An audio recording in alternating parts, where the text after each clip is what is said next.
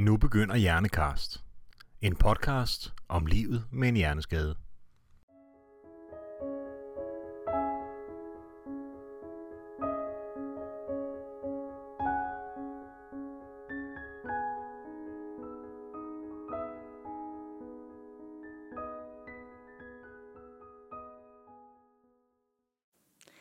Hvis man er rigtig heldig og kun får små og få følger efter en blodprop i hjernen, føler man sig så overhovedet som hjerneskadet? Forandrer det, hvordan man lever og ser sig selv og sin fremtid? Kan man spejle sig i andre mennesker med en hjerneskade? Mit navn er Susan Søgaard, og du lytter til Hjernekast. Og i dag der har jeg besøg af Anne, som vil øh, fortælle os lidt om livet med en hjerneskade, når man er noget i sluppet, tør jeg godt at sige. Velkommen til, Anne. Vil du ikke starte med at fortælle os, altså nu har jeg jo afsløret lidt, at mm. det har noget med en blodprop at gøre, Yes. men, øh, men hvad der er kommet til dig? Yes. Øh, jeg fik to store, ej jeg ved ikke, om de var store, to blodpropper i hjernen starten af april 2020, som har gjort, at jeg blev halvsidig lammet. Øh, men øh, under det forløb kunne lægerne se, at jeg havde haft mange små blodpropper i, hvor, hvor mange lang tid de, de har været. Det kunne de ikke sige, men jeg kan selv nok huske tilbage til, at det startede omkring 2015, at jeg fik mange små blodpropper, såkaldt TCI'er, som er sådan nogle, der går over igen med det samme. Øhm, så det har, har ligget der i flere år faktisk. Men så fik jeg de større blodpropper i hjernen i 2020, april 2020. Mm. Som jo så har gjort... De her små TCI'er, Mm. øh, det, er jo, det er jo sådan noget, man ved, øh, du ved nu, fordi at man faktisk kan se det på en scanning, mm. at så er der sådan noget Ja. ar-dannelse inde i hjernen. Øh, og du spurgte selv tilbage til omkring 2015, siger du, at ja. Ja. du måske er startet så småt der. Mm. Men, men hvad er det, der sker? Altså, hvordan føles det? Øh, og hvordan kan det være, at man kan have det, uden at reagere på det? Altså, Ja, det er også et godt spørgsmål. Øh, jeg har oplevet mange gange over flere år, og sådan med, med, med måske flere måneders mellemrum, nogle gange et halvt års mellemrum, et års mellemrum, at min hånd måske lige pludselig ikke duede. Eller at jeg lige pludselig ikke kunne se i, i siden, i sådan højre side altså sådan til sådan, hvad hedder sådan noget, perifær synsvinkel. Jeg kunne godt se fremad, men jeg kunne ikke se sådan ud til siden. Øh, eller jeg lige pludselig kunne jeg ikke helt tale. Altså, jeg mistede sproget. Øh, jeg kunne ikke få de ord ud, jeg vil sige.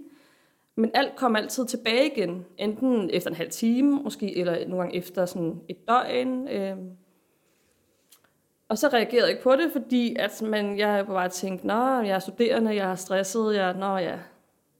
så det, sikkert bekymrer dig ikke rigtigt? Jo, er det også- bekymrer mig mega meget, men jeg tror ikke, at jeg turde ikke at tage det, tage det sådan for alvorligt, og det er egentlig så fjollet.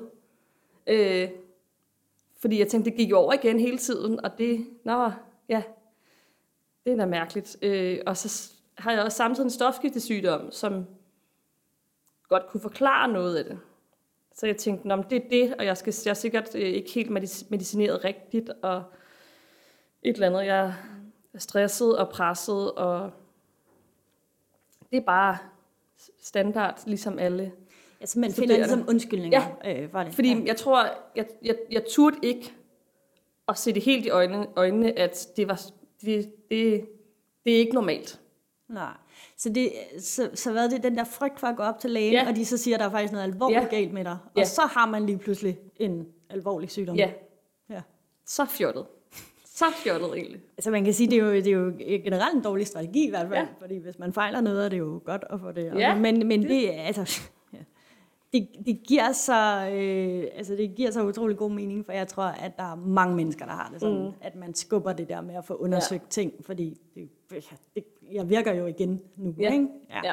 Men det er alligevel en del år, du har gået med det. Men Mhm. så sker der det i 2020, at nu kommer der altså en blodprop, der er så altså, stor, eller hvad man skal sige, Ja. at der bliver reageret på det, og nu får du lavet den her scanning, og der Ja. bliver sat nogle ting i gang. Mm, ja.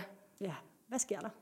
Øh, jeg bliver indlagt og får en MR-scanning, og så kan de jo godt se, at der er, øh, der er blodpropper, der er øh, arvæv fra tidligere.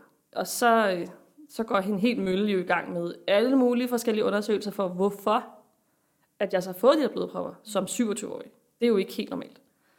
Øhm, og de finder aldrig ud af, hvorfor. De tester mig på alle mulige punkter med gentest og hjertetest og hjernetest. Alt muligt. Der er ikke noget galt. Alt er, alt er fint. Så de udskriver mig med beskeden om, jo, at det ved vi ikke, hvorfor. Og det, Du er bare uheldig. ja, det kan, så de siger også, at det, der er mange tilfælde, hvor de ikke kan forklare, hvorfor. Mm. Jeg tror selv, at jeg har fået det, fordi at jeg har taget p-piller. Men det kan lægerne ikke. Lægerne kunne ikke sige det, da jeg blev udskrevet, men de sagde, det skulle du lade være med at tage. Okay, så lad være med at tage Ja, det. hvad med at tage dem mere, så snakker vi ikke mere om det. Ja, ja okay. så det tror, jeg tror selv, det er derfor. Ja. Men der kan man sige, i forhold til den der tidslinje, du lige ramsede op, og sådan Ja. noget, så passer det måske også. Det synes jeg Det også. Meget Jeg godt, synes at også du havde det det måske ikke før, du tog p-piller. Øh. Nej, men jeg, jeg tror, jeg, jeg tog p-piller før i nogle år, hvor mm. der ikke var noget, og så på et tidspunkt skal kroppen jo sige, nu er det for meget. Det kan jeg ikke. lide. Men det er jo kun en teori, det er der ikke nogen, der Nej. kan vide. Øh, og man kan sige, det be- betyder måske heller ikke noget for dig, hvad årsagen er. Altså, det skulle lige være Det for... gjorde det i starten, Ja. fordi jeg var bange for, at de, at de havde overset noget. Mm. Men, og det, det skulle jeg lige sådan øh, sluge og sige, selvfølgelig har de ikke overset noget. Selvfølgelig har de ikke det. Så derfor var det ret vigtigt for mig i starten at hæfte sig fast i det. Mm. At det var nok ved p-pillernes skyld. Øh, at det var sket. Fordi det tog jeg jo ikke mere, så det er, nu er årsagen forsvundet. Nu kan det ikke ske igen. Men, men jeg er lidt, det er lidt mere ligegyldigt for mig nu. Mm.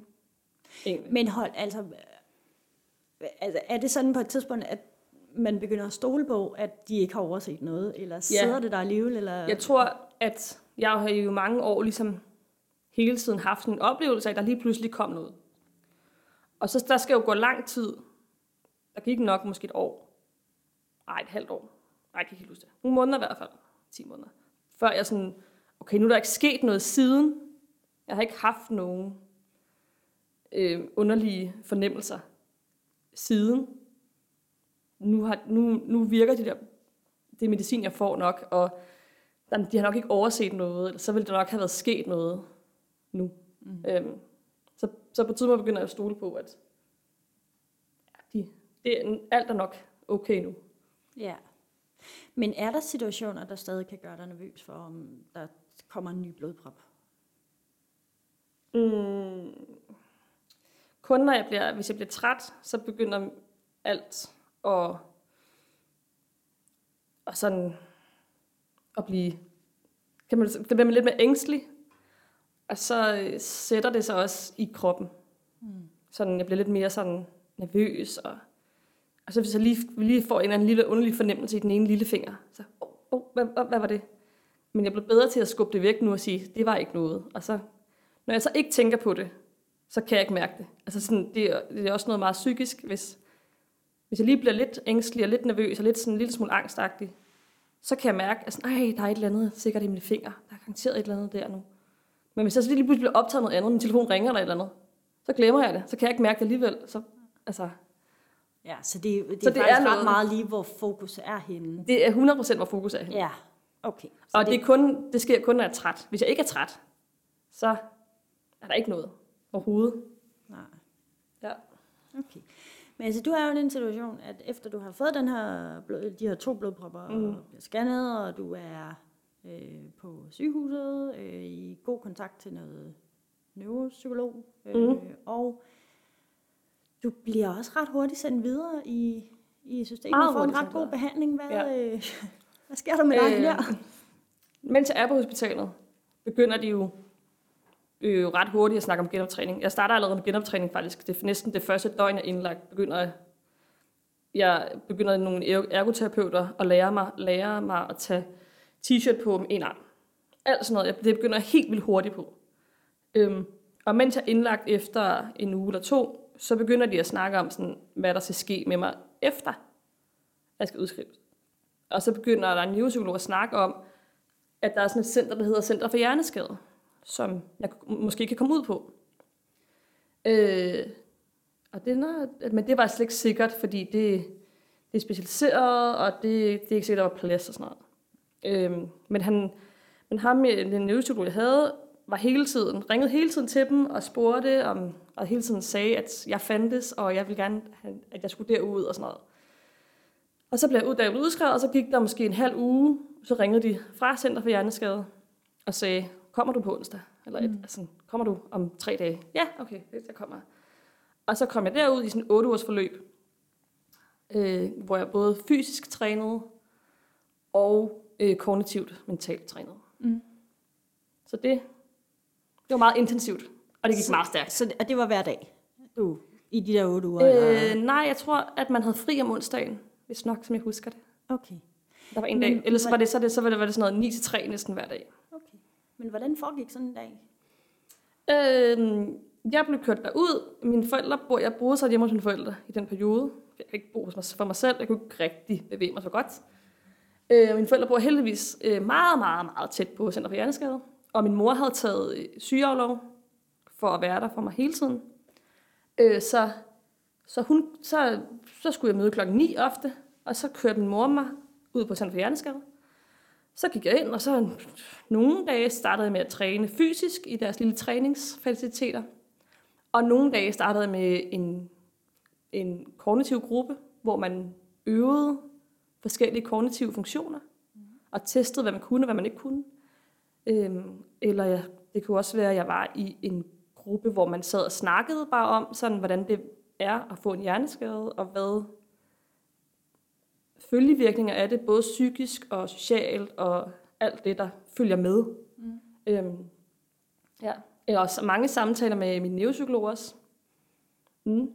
Ja. Så det var faktisk sådan nærmest en, på en måde sådan en skoledag. Man blev også kaldt for elever Ja. på Center for Hjerneskade. Men du er jo, altså nu starter jeg jo faktisk med at beskrive dig som, som noget sluppet. Øh, og, øh, og det- viser sig jo relativt hurtigt, at, at du har ikke så mange af de her øh, kognitive problematikker, som mange andre har. Øh, så, du, så, så det er meget sådan i det hele taget bare med at få dig klædt lidt på til at komme ud i verden igen, øh, og så i øvrigt få trænet de der arme og ben, der, mm. der Mm. driller. Ja. Det er sådan meget det, det kommer til at handle om. Ja. Ja. Altså, jeg var også ret meget ramt på min psyke i starten. Mm. Øhm, havde sådan angst, depressionslignende tendenser. Men det var ikke sådan... Det var ikke så alarmerende, så jeg begyndte at blive medicineret, medicineret for det. Så det var både, at jeg både skulle træne fysisk, for det var det, der var problem, problem for mig, Mm. men også, at jeg både skulle øh, få det bedre mentalt, helt psykisk, og samtidig lære at forstå trætheden Ja. og hvordan man kommer omkring den, og hvor, hvor, hvornår, altså, og det der med at mærke efter. Hvor meget kan jeg, hvor meget kan jeg ikke, og hvad, hvad sker der? Hvad er mine symptomer på, at jeg at blive træt? Mm. Øhm, og hvad skal jeg så gøre? Ja. Det, det er svært. Det er mega ja, svært. fordi trætheden har du. Du bliver Ja. ja. mere træt, end du gjorde før. Ja, Og når du bliver mere træt, så er der også flere ting, der holder op med at virke Ja. rigtig godt ind i hovedet, og Yes. kroppen holder op med at virke helt, som den Ja. skal. Og sådan noget, ikke? Men, det, Mm. men det er ligesom trætheden, der er udløseren, hvis du når dertil. ja, og det er også trætheden, der holder mig fra at arbejde fuldtid. Det er ligesom ja. Det, der er det s- s- altså, store problem for, at jeg ikke kan 100% fungere normalt. Mm. altså, jeg kan have en dårlig fod, men folk har dårlige knæ og sådan noget.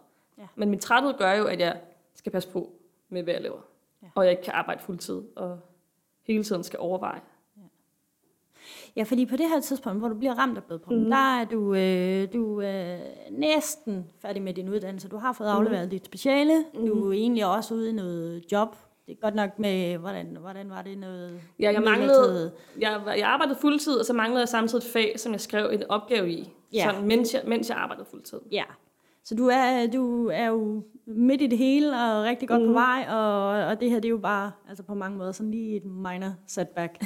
Æ, men på Center for Hjerneskade, der, øh, der kommer du i sådan en gruppe, hvor det handler egentlig meget om det, øh, hvad skal man sige, det erhvervsrettede i det, at mm. her der har vi Anne, som vi skal have tilbage i job igen. Ja. Ja. Ja. Det var... Øh, det var jeg, jeg, jeg, efter jeg havde haft det der 8 ugers forløb, sådan det man får til at starte med, så kom jeg et andet forløb, som var erhvervsrettet forløb, hvor man ligesom... Jeg gik i en, en gruppe, hvor man snakkede om, vi snakkede om, hvordan man lettest kommer tilbage til job, eller hvordan det er at komme tilbage, og hvordan det er at se sin kollega igen efter, og hvad siger man, hvad siger man ikke, og hvordan starter man op igen. starter man med at komme derud og spise en frokost, eller se dem igen, og hvor meget starter man på at arbejde, og hvad, synes, hvad, hvad gør de andre, og hvad gør jeg, og sådan noget. Øh, fordi det er jo mega individuelt, hvad man, hvordan man lige tak- takler det og sådan noget. Øh, så det var, så, altså det var, jeg gik både i sådan en gruppe, men så gik jeg jo også, fik jeg jo også øh, øh, arbejds, et arbejdsprøvningsforløb, hvor jeg blev testet, hvor meget jeg kunne arbejde. Ja. Øhm, og prøvede at blive hele tiden skruet op og ned og op og ned. Eller sådan, jeg kan i hvert fald huske, at på et tidspunkt blev skruet op i timer, men det blev for meget, og så var vi nødt til at skrue ned for timerne igen og sådan noget. Ja. Det Men, og det er sådan nogenlunde, hvad der også passer med i dag, eller? Nej, overhovedet ikke. Nå, okay. Jeg tror, jeg endte med, jeg tror, jeg endte med 20 timer, lige da det stoppede. Og det var faktisk stort set på årsdagen, efter det var sket. Der blev udskrevet, eller ikke udskrevet, altså udskrevet herfra. Altså det er fra Center for Hjerneskade, det er ikke udskrevet, det er jo ikke. Men jeg stoppede i forløbet. Nå, så der er nødt faktisk at gå et helt år før, at du var færdig med det forløb? Ja. Okay. øh, med hele det der arbejdsprøvningsforløb. Ja. Så det var faktisk på et årsdatoen, tror jeg, øh, at jeg så kom, fik en kontrakt på mit arbejde, som var sådan på det ordinære arbejdsmarked. Mm. Så det var 20 timer, og fordi 20 timer er jo så over flexjobsgrænsen, hvis nok. Ja. Øhm, og min neuropsykolog, og tror jeg, den andre kunne godt se, at der er mere potentiale i mig. Så derfor ville de jo ikke sådan, at jeg skulle bare have, jeg skulle bare prøve at være på den ordinære arbejdsmarked, og så fik jeg heldigvis på mit arbejde en kontrakt, som var meget øh, åben, og de har været meget fleksible. Øh, at jeg fik en kontrakt, hvor som var på 20 timer til at starte med, øh, men, jeg, men, jeg, men jeg kunne gå op i tid, når jeg ville, og hvor meget jeg ville og sådan noget.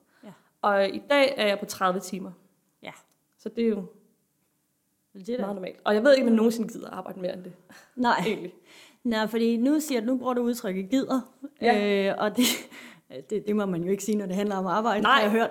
Men, øh, men, men jeg forestiller mig, at det har noget at gøre med også det der med, når man, når man støder på sådan en ting, man bliver udsat for sådan en ting, så, er der også, mm. så begynder man at se lidt anderledes på livet måske, og prioritere tingene på en lidt anden måde. Altså har det forandret Ja. dig? Helt klart. Øh, jeg tænker meget mere over jo. Jeg, jeg bliver nødt til at tænke på, hvad jeg bruger min energi på. Og jeg bliver nødt til også hele tiden at sørge for, at jeg træner, fysisk træner, for at holde min krop ved lige, og for at holde det, jeg har genvundet igen ved lige, og for at det kan blive bedre også. Så jeg er nødt til at allokere ret meget af min tid, meget, en del af min tid og træthed og energi til fysisk træning. Det vil sige, så kan altså, jeg prioriterer meget mere det, end jeg gjorde før i tiden. Og når man får sådan en skade, så er man også nødt til at prioritere tingene hele tiden. Mm. Og jeg gider ikke at prioritere mit arbejde som det 100% vigtigste. For det er det ikke. Det vigtigste er, at, at jeg har det godt. Det er det vigtigste. Ja. Øhm, og jeg vil rigtig gerne arbejde. Jeg synes, jeg elsker mit arbejde. Det er så sjovt. Men jeg vil også rigtig gerne være sammen med mine venner og min familie og træne. Og, liv, når du kommer hjem. Ja, jeg vil ikke bare være på arbejde og komme hjem og lægge mig i min seng. Mm. Jeg skal også kunne noget bagefter. Ja. Øhm, så det, det har jeg tænkt meget over det der med, at jeg gider ikke at være den, den der, der sådan arbejder hele tiden altid. Det synes jeg er noget møg. Men hvad med hele andet. Fordi, ja, igen, med den måde, du er ramt på, så er der jo øh, der er nogle begrænsninger, øh, men ikke voldsomt meget. Det er ikke sådan, at det gør, at man siger, jeg kan ikke få mit drømmejob. Øh, det er mere bare sådan, jeg kan godt få mit drømmejob, hvis det er 30 timer om ugen, for eksempel. Ja, Øh, men er der, er der nogen sådan øh, idéer om fremtiden, øh, som, som du alligevel har lagt fra dig, eller alligevel er begyndt at tænke, er det i virkeligheden det her, jeg skal, eller er det, har det på Øh, måde påvirket i dig? princippet ikke rigtigt. Nej. Men jeg er nødt til at, ligesom at tænke lidt mere over, hvad jeg, hvad jeg gør, og hvordan jeg ligesom bruger det hele. Og alt, altså, alt bliver sat lidt mere på spidsen, når der sker sådan noget. Mm. Øhm, for eksempel, altså sådan, jeg, har aldrig haft, jeg har aldrig rigtig haft sådan store karriereplaner, at jeg skal nå det her, inden jeg bliver 40 eller sådan noget. Så det, det er ikke noget, der ændrer sig. Øhm, og i forhold til mit arbejde, tænker jeg ikke så meget over det. Jeg, jeg tror bare, jeg sådan, følger med på mit arbejde, og det er fint.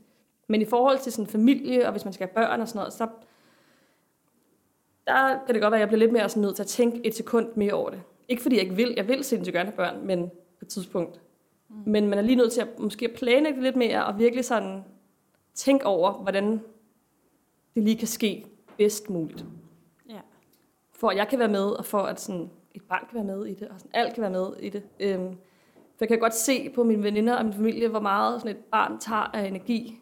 Øh, og det er jo ikke noget, jeg sprudler af i forvejen altid. Så det skal man lige tænke over. Men det er heldigvis heller ikke i morgen, så jeg, jeg tænker, at der, der kan godt kan ske meget med min energi og træthedsniveau inden. Ja. Øhm, men man, man bliver helt så nødt til at, at tænke mere over alting. Man kan ikke bare sige, så gør jeg bare lige det.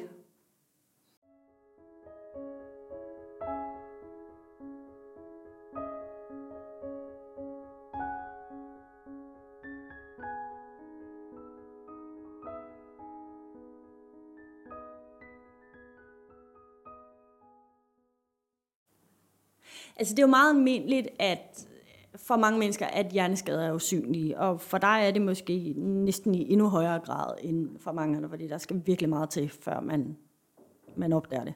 Øh, Ja, og, altså man kan sige, hvis man kigger efter det, kan man godt se, at jeg går skævt. ja, At min fod er skæv. ja, Så, så det er i princippet synligt for mig. For, Ja. men, men, men det kunne lige så godt bare være, at jeg havde slået min fod. Ja. Eller slået mit ben. Ja, så man skal vide, hvad man... Man skal vide, at det er det, det handler om. Ja, okay. Men Du er jo, øh, du er jo blandt andet med i, i her- de her unge hjerner, vi også har, mm. øh, hvor du sidder sammen med andre, øh, og noget af det, som jeg egentlig er sådan lidt nysgerrig efter, det er, i, altså, i hvor høj grad kan du identificere dig med andre, fordi mange af dem, mange af dem, du møder der, er jo ramte på en masse andre måder, og også på måder, der er meget mere indgribende og, og meget mere et handicap, end det du oplever. Altså, hvordan, hvordan er det for dig at være der? Er, det, er, det, er, er du en af dem, eller hvad man skal sige? Altså, det synes jeg er, fordi Ja. jeg startede med at gå i gruppen ret tidligt i forløbet, hvor jeg virkelig var træt. Mm. Og virkelig, hvor jeg synes, at de andre var meget bedre, end jeg var. For jeg virkelig var ramt i starten. Øhm, og så lærte jeg jo dem alle sammen ret meget kende, og de var totalt garvet i det med hjerneskade, så de havde jo alle mulige fifs, og de havde jo alle mulige sådan, ja, det er normalt sådan her, man har det sådan her, når man bliver træt. Og jeg var jo helt grøn i det. Så derfor var det rigtig godt for mig at komme på det i starten, fordi at de ligesom, jeg kunne, der kunne jeg virkelig spejle mig i dem, mm. og kunne totalt tage alt det ind, som de sagde, og det havde det præcis på samme måde. Men nu er det jo blevet meget bedre for mig, end det er for mange af de andre. Og det kan jeg, kan jeg godt synes nogle gange, det er lidt underligt, at sådan, hvorfor er jeg ikke blevet mere ramt? Mm. Selvom at der måske næsten er sket det samme for mig, som der er for nogle af de andre. Men den tanke bliver man også nødt til at skubbe væk, tror jeg. Altså, fordi sådan, det kan man jo ikke tænke så meget over. Men, jeg, men derfor kan jeg godt spejle mig i dem stadig. Og jeg kender jo mange af dem nu, så derfor føler jeg mig som en af dem. Ja. Øhm, så selvom at jeg ikke, ikke er så synligt altså for mig, så kan jeg godt stadig føle det, som de andre har. Og vi snakker jo også tit om det der med bare ident- identiteten af at være hjerneskadet. Mm. Øh, så det, det er jo det samme for mig, som det er for de andre. Ja. Egentlig. Ja, så det har du. Altså, du har øh, en, en del af din identitet i det også. Ja, Ja. det, det er det blevet nu jo. Mm. At det jo. Og det kommer det jo til at være for evigt. Ja. Det er jo ikke noget, der forsvinder. Ligesom hvis man har brækket et ben, så har man, så har man brækket benet i noget tid. Mm. Men det forsvinder jo på et tidspunkt. En hjerneskade forsvinder aldrig. Jo. Nej. Det kan blive bedre. Ja, der kan man jo sige, at vi, vi, vi, snakker jo vi snakker med nogen, der i en periode er helt overbevist om, at det her det bliver bedre. Hvis jeg træner det her, så bliver det bedre osv. Mm. Øh, og, og nogle ting gør det bare ikke, lige meget hvor hårdt du arbejder på det. Du er jo igen, du er jo lidt der, hvor at, at det er jo blevet bedre. Øh, mm. Når du har trænet dine arme og ben, så er det ja. Jo blevet bedre. Det kan godt være, at der stadig er en rest, men, mm. men du er blevet bedre.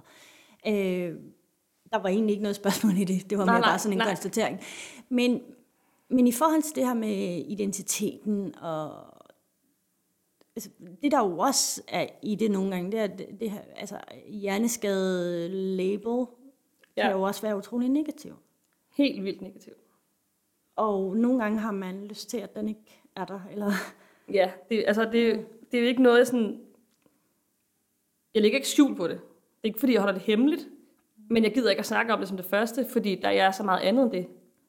Altså, det, for mig det, det er en del af mig, at jeg, det, jeg har en skade. Den sidder tilfældigvis i hovedet. Mm. Okay. Øhm, så jeg har ikke berøringsangst med det overhovedet, men jeg gider heller ikke at være blive stemplet som hjerneskade. Nej. Fordi det er så et negativt ord. Øh, så det gider jeg ikke rigtigt at... Jeg passer også meget på, hvad jeg selv, hvordan jeg selv omtaler mig selv. Jeg ikke siger, at jeg er hjerneskadet, men jeg har en hjerneskade. Ja. Fordi at, hvis man siger, at man er hjerneskadet, så forbinder de fleste mennesker i Danmark med, at man sidder i en kørestol, og man kan ikke sige noget, og man kan ikke noget overhovedet. Mm. Øhm, det gjorde jeg jo også selv før i tiden, indtil jeg selv er blevet det. Og Ja. fundet ud af, at man kan godt have en skade i hovedet, og i princippet være hjerneskade, men være meget velfungerende. Ja. Og der er tusind grader af en hjerneskade. Mm. Man kan være, have alt muligt. Ja. Ja. Så kan man sige, at du altså, ser dig selv lidt som en ambassadør for, for den grad af det, Mm, som, ja, lidt. som du nu er. Ja. Øh, At, ja, hvor lidt. du kan gå ud og vise verden, prøv at høre, man kan godt have en skade i Ja. hjernen, og så fungere, som jeg gør her. Ja. Mm. Og du ville aldrig opdage det, hvis jeg ikke fortalte dig det. Nej. Du vil nok se, nu har en skæv fod. Nå, nå, nå, ja, ja. Ja. Men du vil ikke tro, at det var derfra, det kom måske. Mm. Altså. Så det, man kan ikke se det på mig overhovedet. Nej. Ellers. Men når du er sammen med de andre, mm. øh, de andre hjerneskade, Ja. eller de andre, der har en hjerneskade, Ja. Øhm, det, det, det er jo virkelig meget menneskeligt, det der med, at man sammenligner sig. Man sammenligner mm. sig med dem, man, der har det bedre end en, og man sammenligner sig med dem, der har det dårligere end en. Når du sidder i den der gruppe, hvordan Mm. har du det så med, altså sidder du og tænker, gud, er jeg heldig, eller sidder du og får, tænker, åh, det var da... Både Eller får du ondt af de andre, eller hvad? Jeg får mega ondt i de andre. Jeg synes, Ja. det er så synd for dem. Øh, fordi jeg har, jo, jeg har jo været der selv. Mm. Det er bare gået over for mig, noget af det. Øhm, den der hjernetræthed, man kan have, det kan, den kan andre mennesker ikke rigtig sådan... Det er så svært at forklare, medmindre man har prøvet det selv. Øhm, så jeg ved, jeg har, ved præcis, hvordan de har det, når de fortæller om det. Og så derfor kan jeg godt have, have, have mega ondt af dem, for jeg ved, hvordan det er. Mm. Øhm, så kan jeg have det også på den måde, at Gud, hvor er jeg dog heldig, at jeg ikke er blevet ramt mere kognitivt. Øhm, og så samtidig også have den der med, sådan, om lyver jeg bare for mig selv? Har jeg det egentlig dårligere, end jeg har det? Burde jeg også have det, som de andre har det? Fordi jeg altid har spejlet mig selv rigtig meget i andre mennesker. Helt mm. vildt meget. Så sådan, nu, jeg har det jo ligesom, jeg har en skade, ligesom de har, så burde jeg også have det lige så dårligt, som de har. Lige, være lige så trætte, som de er. Men det er jeg jo ikke. Skal jeg huske at sige til mig selv, Nå ja, det er, det er, det er jeg jo ikke.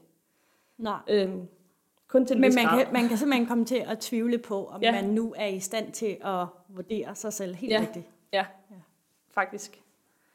Fordi at jeg tænker, at jamen, jeg, jeg pakker det sikkert væk. Jeg har det garanteret dårligere, end jeg har det. Og lad som om, at jeg er velfungerende. Ja. Men Ja, men rationelt ved du godt. at rationelt er og helt klog Ja. ved jeg godt, sådan, jeg kan jo godt tage på arbejde, og så tage hjem og lave aftensmad. Mm. Hvorimod nogle af de historier, jeg hører fra de andre, så kan der være en lille bitte ting, der kan slå det ud, og så kan de slet ikke fungere. Nej. Og det, det kan jeg godt. Efterhånden. Men, det, men for et år siden, halvandet år siden, kunne jeg ikke. Nej, for du har jo været til at slå ud. øh, Fuldstændig. øh, Helt vildt. og du- Blandt andet i arbejdssituationen. Ja, Ja. hvis det, hvis det lige blev for overvældende, eller lige noget, der var for uoverskueligt, eller for udefineret, så, så kunne jeg slet ikke Mm. lige finde hoved og hale i, hvad der foregik. Hvad kunne det for eksempel være? Men Hvis det var, det var meget i starten, der jeg arbejdede, jeg var nødt til at have meget sådan ret veldefinerede opgaver, ret firkantede opgaver, før jeg kunne løse dem. Hvis det var lidt mere fluffigt og lidt mere, her er en opgave, her er en, en bestilling eller på nogle, en tabel. Gør noget med den. Jeg havde behov for, at der var nogle andre, der havde kigget på det og sagt, du skal gøre det her, det her, det her, det skal se sådan her, sådan her ud, det skal være det her, det her, det her, punktum. Okay, så kunne jeg godt gøre det. Ja, for lige sådan en kontekst. Du er sådan en data Yes. knuser, Ja. øh, putter Ja. tingene ind i nogle kasser Ja. og regnestykker og sådan noget. Virkelig. Ja. Ja. Så hvis det var, altså, sådan sudoku-agtigt, Mm. det kunne jeg godt. For det, det er jo meget, øh, det er meget veldefineret. Det skal være sådan her, sådan her, sådan her. Ja. Men noget lidt mere sådan tekstagtigt, og lidt mere sådan, åh, subjektivt og sådan vurdering af noget. Det kunne jeg slet ikke i starten. Så hvis jeg, hvis jeg sendte dig en øh, mail og sagde, hvornår regner du med at være færdig med den der opgave, for eksempel? Er så det- kunne jeg godt, lige i starten kunne jeg godt være sådan, oh, uh, det, uh, så skal man vurdere jo, hvor lang tid tager det, hvor lang tid tager det ikke, og det kunne godt være svært. Det kunne mm. kræve energi. Jeg kunne måske godt, men det ville kræve rigtig meget energi, i forhold til, at nogen der sagde til mig, her løs den her sudoku. Okay. Ja. Ja. Ja. Det er meget firkantet. Men det er blevet bedre. Også. Det er blevet meget bedre. Ja. Ja, ja. Meget, meget bedre. Ja. Men det er jo heller ikke sådan, at... Øh, altså nu har jeg jo talt enormt meget om, hvor heldig du er.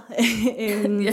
Men det er jo ikke sådan, at, det er, at der ikke er nogen problemer overhovedet. Øh, Mm-mm. for, fordi, du, altså, fordi du har trætheden, så sker der jo også andre ting. Øh, og der Mm. mm. er noget med, at hvis du nu for eksempel skal gå ned ad gaden, eller Ja, være ja ude fordi i offentlighed, altså, jeg- det kræver noget af dig. jeg er ramt meget fysisk. Jeg er jo ramt fysisk, og så derfor bliver man jo træt, fordi min krop ikke fungerer, som den skal. Min hjerne ikke fungerer, som den skal. Så bliver man træt. Øhm, så jeg er nødt til, når jeg cykler eller går, kræver det mere energi, fordi at jeg automatisk hele tiden, underbevidst hele tiden kigger, holder øje med, sådan, hvor jeg går hen, og er der et hul, eller er der ikke et hul, eller især når jeg går. At jeg hele tiden skal koncentrere mig lidt, når jeg går.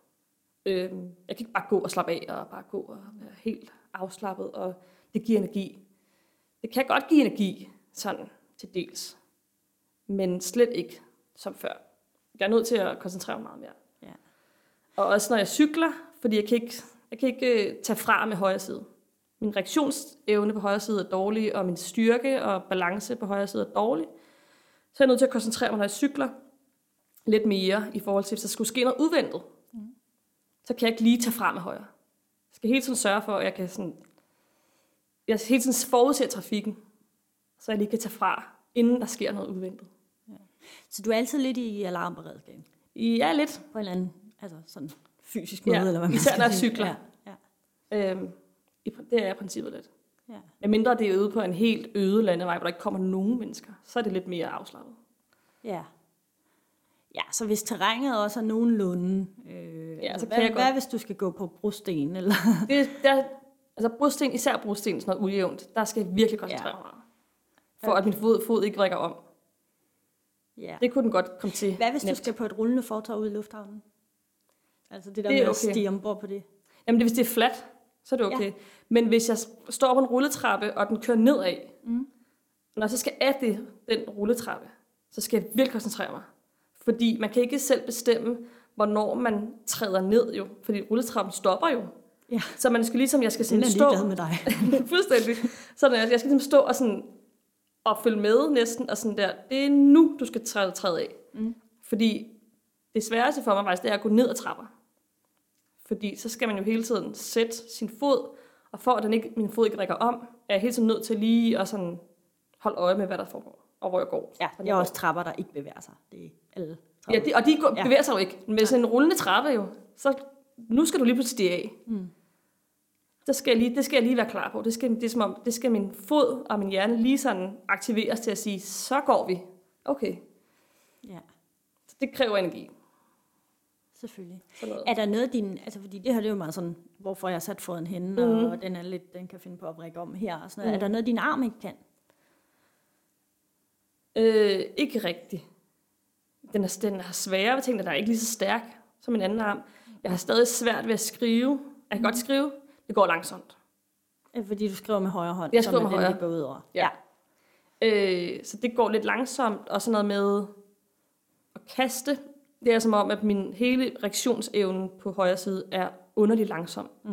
Det er som om, at når hvis jeg har en bold i hånden og kaster den, så er det som om, at mine fingre slipper øh, efter, at jeg har tænkt, de skal slippe. Så kommer jeg til at kaste skævt, så kommer jeg til at skubbe lidt til Ja. bolden, for eksempel. Ja. Væk, fordi det betyder så meget, men det er bare, hele reaktionsevnen på højre side er jo også er bare langsom. Og, og, og musklerne er dårligere. Ja. Stivere.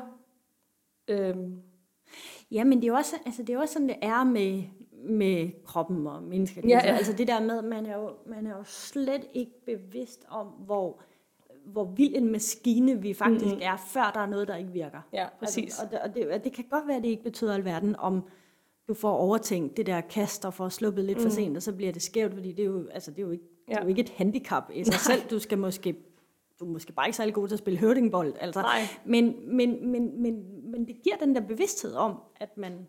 Altså, Der skal ikke så meget til, der ændret at, at hele kroppen ikke fungerer. Ja. Det er virkelig en velsmurt maskine. Der skal ikke så meget til, før at det alt vælter, ja. egentlig. Kan du gribe? Ja. Øh, ja, det kan jeg godt. ja. Jeg har ikke øh, testet det så meget. Øh, jeg tror, hvis, hvis du kaster en bold til mig nu, vil jeg automatisk gribe med begge hænder. Ja. Jeg tror ikke, øh, jeg kan godt gribe med højre hånd, men jeg skal koncentrere mig om det. Om det. Meget. Og det har også været en helt vild opdagelse. Jeg har altid været højrehåndet. Mm. Og så lige pludselig fungerer højre hånd ikke. Det er som om, at venstre arm og venstre hånd fik superpowers. Altså, den blev Ja. ja. meget bedre til det- alt muligt. Det kommer lidt af sig selv, eller hvad? Det er ligesom om, at venstre, venstre hånd bare tog over. Så Ja. nu er jeg blevet sådan lidt dobbelthåndet. Ja. Jeg kan ikke skrive med venstre. Det er det eneste, jeg kan. Ellers er det som om, min venstre hånd er blevet god til alt muligt andet. Forhold til. Så alle de ting, man sådan normalt bare kommer til at gøre med den hånd, man nu er orienteret mm. mod, det er sådan lidt som om, der har kroppen nu. godt forstået, at nu bliver du nødt Ja. til at, at røre gryden Det var meget hånd imponerende, eller ja. andet. ja. At jeg tit sådan... Jeg skal sige, tit sige til mig selv, husk at bruge højre hånd til at vaske op. Husk mm. at bruge højre hånd til at gøre tingene. For ellers så kunne jeg godt finde Altså på... simpelthen for at holde den i gang og for musklerne. at træne og, den stadig ja, og holde ja. den i gang, og det bliver bedre. Ja. Og det gør det også stadig meget langsomt. Men jeg skal virkelig sige til mig selv tit, brug højre hånd. Mm. Brug højre hånd til at tage koppen. Brug højre hånd til at hælde op. Ellers så vil jeg bare bruge, bruge venstre hånd hele tiden, og så vil højre hånd bare ligge på mit lår, uden at blive brugt. Ja, fordi man bliver lidt doven. Når anden Ja, fungerer. fordi at, at kroppen eller hovedet jo hele tiden øh, søger efter at spare energi. Mm. Og den sparer energi ved at bruge venstre hånd, og ikke bruge højre hånd. Ja. Så ja, det er jo det, man siger, hjernen er doven, ikke? helt vildt doven. ja. øhm, og det er lettest for den at bruge venstre hånd. Okay.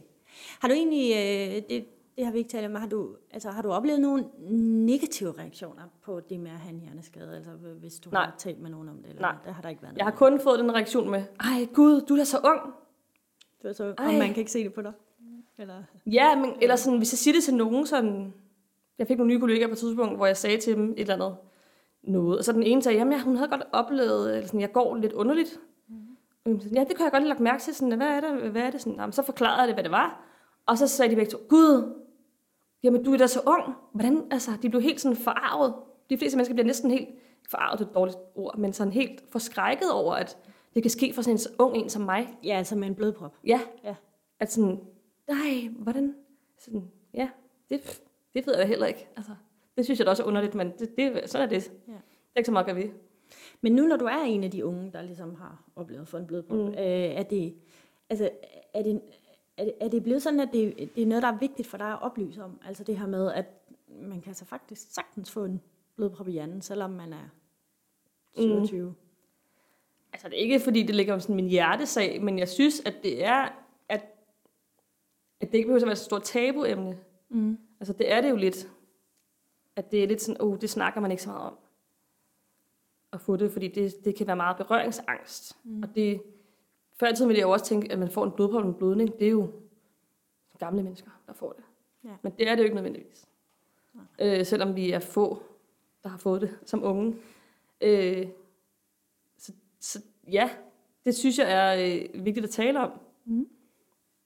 At, det, at det kan ske, uanset alder. Egentlig. Yes. Vi er ved at være der, hvor vi ikke har mere tid. Mm. Øh, så sådan lige på falderæber, og det er helt okay, hvis du ikke har noget at sige til det, så tænker jeg, er der noget i, altså hele det her, du har været igennem, og det, du har lært om dig selv og verden og alt muligt, er der, er der, er der noget, du gerne vil give videre? Altså nogle gode råd, øh, noget, som du synes, at folk skal tænke på, eller være opmærksom på, eller kan bruge til noget? Mm. Det er meget sådan filosofisk jo med øh, virkelig tænke over, hvad man bruger sin tid på. Mm. Altså, hvad er det, der er vigtigt? Er det, vigtigt at, er det virkelig vigtigt at arbejde 40 timer om ugen, eller, eller er det vigtigt at lave noget andet, gøre noget andet? Også ja. samtidig. Yes. Mm. Og med disse ord vil jeg sige tusind tak, fordi du kom. Det var rigtig dejligt at snakke med dig. Øh, Lige måde. Du lyttede til Hjernekast. En podcast om livet med en hjerneskade. Hjernekast er produceret af Hjerneskadeforeningen. Musikken er lavet af Dries van der Hagen. Bag teknikken stod Kenneth Kinderstowski. Til rettelægger og interviewer var Susan Søgaard.